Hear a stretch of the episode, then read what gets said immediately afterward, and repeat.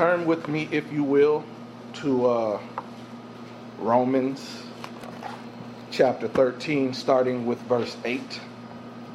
That is Paul's letter to the Romans, chapter 13, starting with verse 8. And when you have it, please stand. Romans 13, 8. Matthew, Mark, Luke, John, Acts, and letters to the Romans. That is Romans chapter 13, starting with verse 8. Hear ye the word of the Lord. Owe no one anything except to love one another. For the one who loves another has fulfilled the law.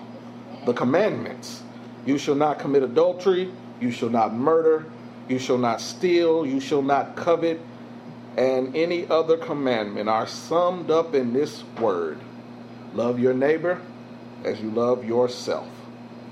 Love does no wrong to a neighbor, therefore love is the fulfilling of the law. Besides this, you know what time it is, how it is now the moment for you to wake from sleep. For salvation is nearer to us now than when we became believers. The night is far gone, the day is near. Let us then lay aside the works of darkness and put on the armor of light. Let us live honorably as in the day, not reveling in drunkenness, not in debauchery and licentiousness, not in quarreling and jealousy. Instead, put on the Lord Jesus Christ, and make no provision for the flesh to gratify its desires. God's word for God's people, and God's people said amen. Amen.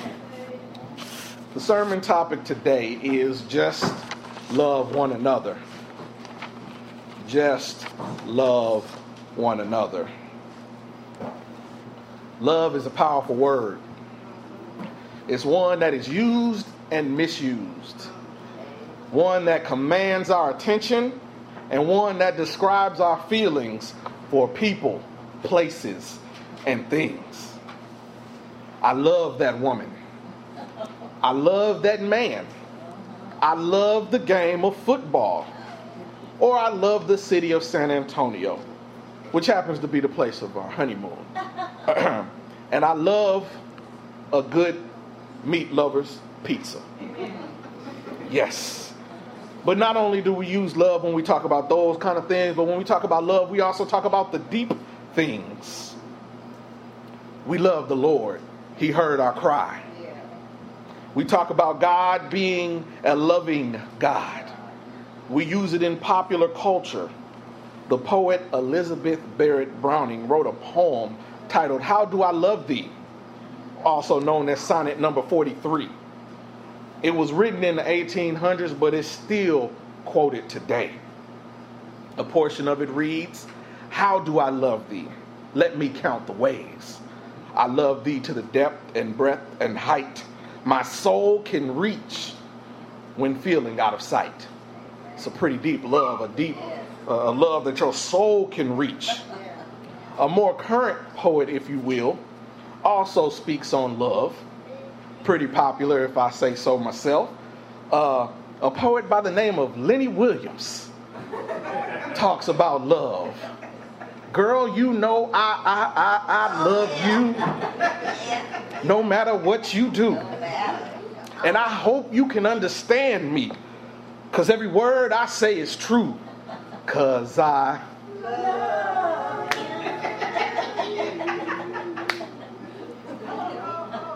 Oh. Yes, a very enjoyable 9-minute song. Lenny Williams speaks of love. He sings of love. The mention of love gets us excited. Love is a powerful emotion. The mention of the word invokes strong feelings, one way or the other. You know, we think about what we loved and lost. We think about what we thought we loved but really didn't. We think about who we thought loved us, but really didn't. Love brings things out of us, and that is what the Apostle Paul is talking about in the beginning of the text when he says, owe no one anything except to love. We talk about love on that verse in verse 8 a lot, but one thing we often skip over sometimes is the owe no one anything part. See, when Paul is talking about owe no one anything, he's not just talking about an emotional debt. I mean, he is, but there's also an actual physical debt he is talking about.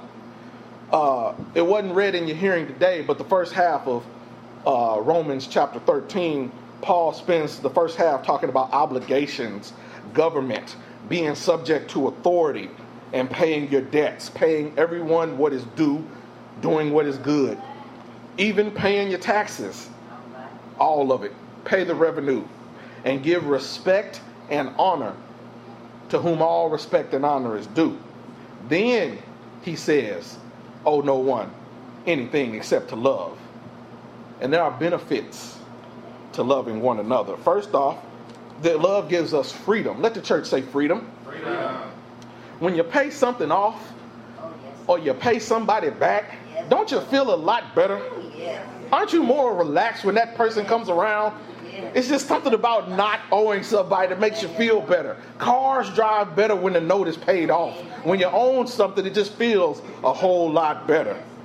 There's a math equation I like to use in this matter. You ready for it? Yeah. Less debt equals less stress. Amen. The Bible says in Proverbs 22:7, the rich rule over the poor, and the borrower is slave to the lender. I'm really not interested in being anybody's slave if I don't have to. So I don't want to owe anybody anything if I can prevent it.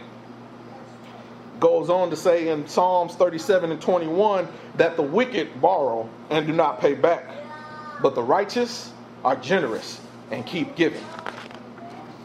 Life is just easier when you don't owe people things. We need to protect our reputation, because our reputation affects our witness. I'm going to say that again. We need to protect our reputation because our reputation affects our witness. How can we tell others about Jesus if we have a bad reputation? Amen. Second thing about love is encompassing. Let the church say encompassing. The New Testament is the fulfillment of the Old Testament, not the abolishment. I'm going to say it again. The New Testament is the fulfillment of the Old Testament, not the abolishment. Paul, the Apostle Paul, is referencing what we call the Ten Commandments in verses 9 and 10. He's referencing some of them when he says the commandments: you shall not commit adultery, you shall not murder, you shall not steal, you shall not covet, and any other commandment is summed up in this word: love your neighbor as yourself. Love does no wrong to a neighbor, therefore love is fulfilling, there's that word again, of the law.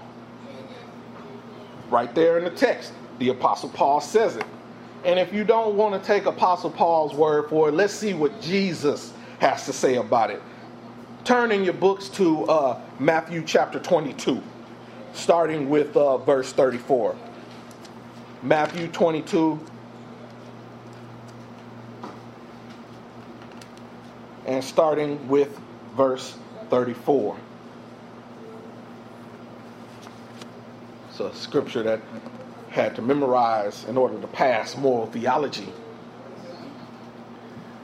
Matthew 22:34-40 reads, when the Pharisees heard that he is Jesus that they're talking about, had silenced the Sadducees, they gathered together. And one of them, a lawyer, asked him a question to test him. Teacher, which commandment in the law is the greatest? He said to him, you shall love the Lord your God with all your heart and all your soul and all your mind. This is the greatest and first commandment, and the second is like it. You shall love your neighbor as yourself.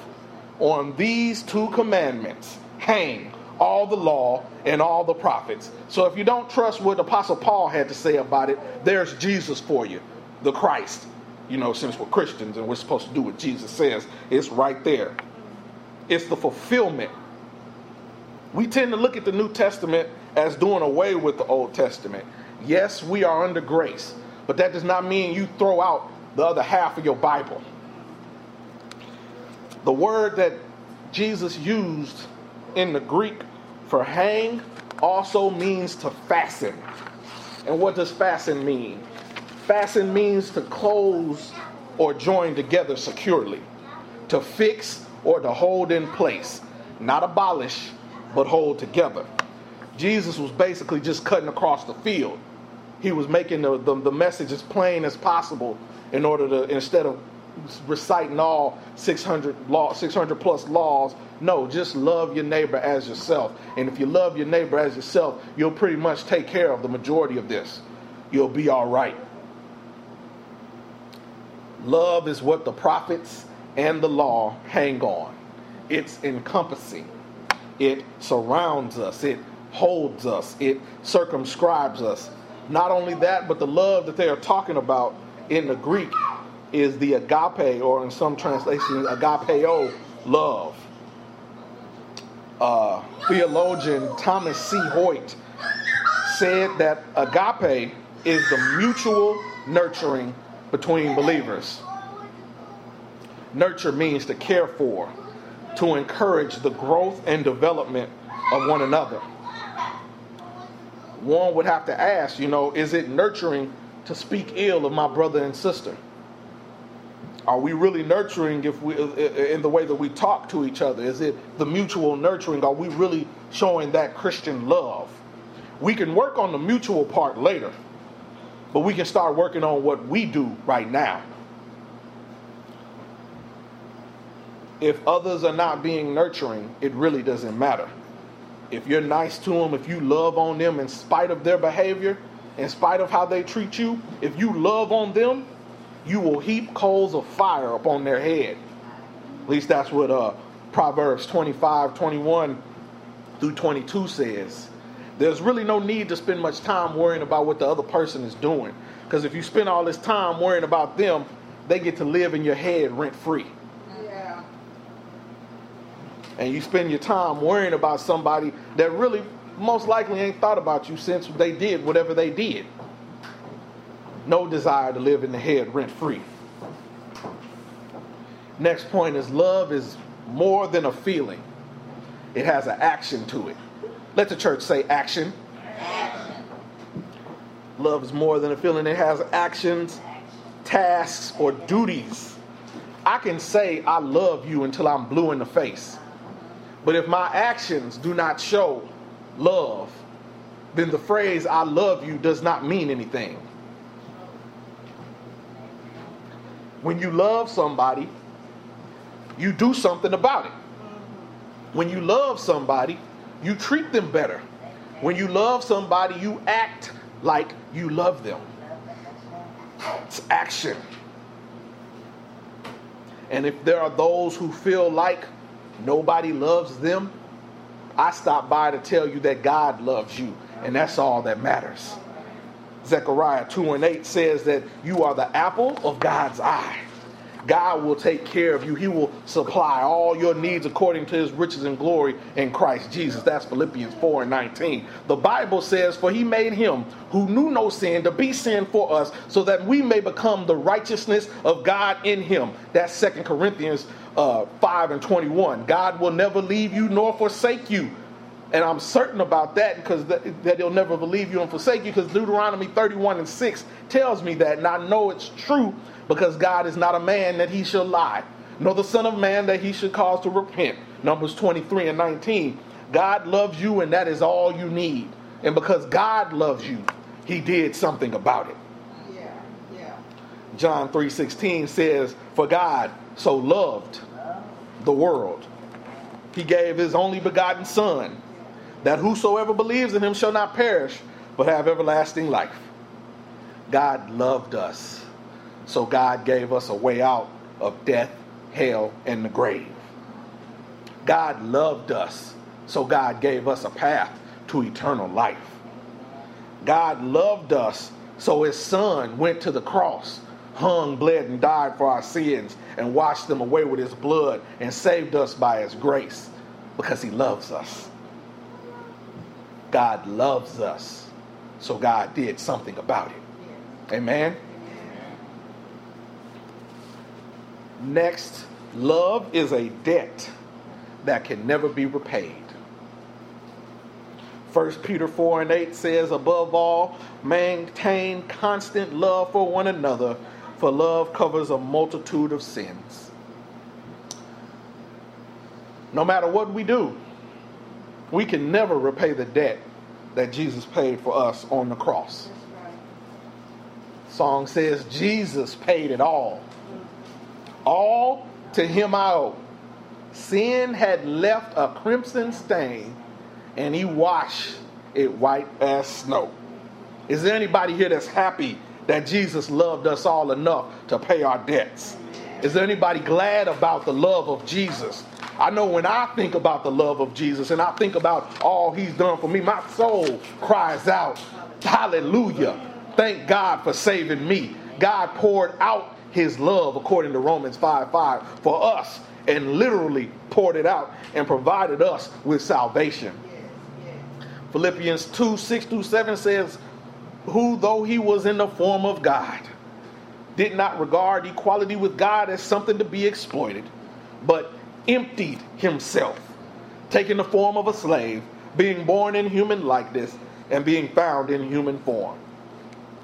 Jesus loved us enough to get rid of his eternity for a little bit and become a human just like us, and know no sin, so that he could take on all of our sins in human form. He emptied himself. Love is an outpouring. Love is an emptying. God poured out himself for us. Jesus emptied himself. To love is to give of yourself. I love my children, so therefore my children must eat before I do. I love my children, so therefore I must sacrifice for my children. Jesus loved us, so he sacrificed himself for us. And because of what he did, we can be saved. And that's what Paul is talking about when he goes into the light and the dark and the sleep and the awake and putting on the armor of light. That's an imagery that he's putting together to show believers versus non-believers. We must be believers, therefore we must be children of the light. We are awake and are not sleep because we know about Jesus and the pardoning of our sins. We know about his grace. We know about his love for us. And we are to go out and spread some of that love to others. The Bible says in Matthew 5:16, in the same way, let your light shine before others, so that they may see your good works and give glory to Father in heaven. I don't know about you, but when I'm in love, I'm ready to tell the whole world about it. When you have something you love, you share it with others. And that is what we ought to do. We ought to tell others about the love of Jesus Christ, the one who went to Calvary for us and got whooped with a cat of 9 tails for love, carried his own cross for love, mocked, beaten, and persecuted for love, hung up between 2 thieves for love, nails in his hand, nails in his feet, pierced in his side, and a crown of thorns on his head, and took all of it without saying a mumbling word for love. Conceived by the Holy Spirit, born of the Virgin Mary, suffered under Pontius Pilate, crucified, dead, and buried, and on the 3rd day, early on the 3rd day, rose up with all power in his hand. And because of that love, we are standing here today. And because we are standing here today, we ought to tell others. In the name of the Father, the name of the Son, and the name of the Holy Spirit, the doors of the church are open, and we invite you to come.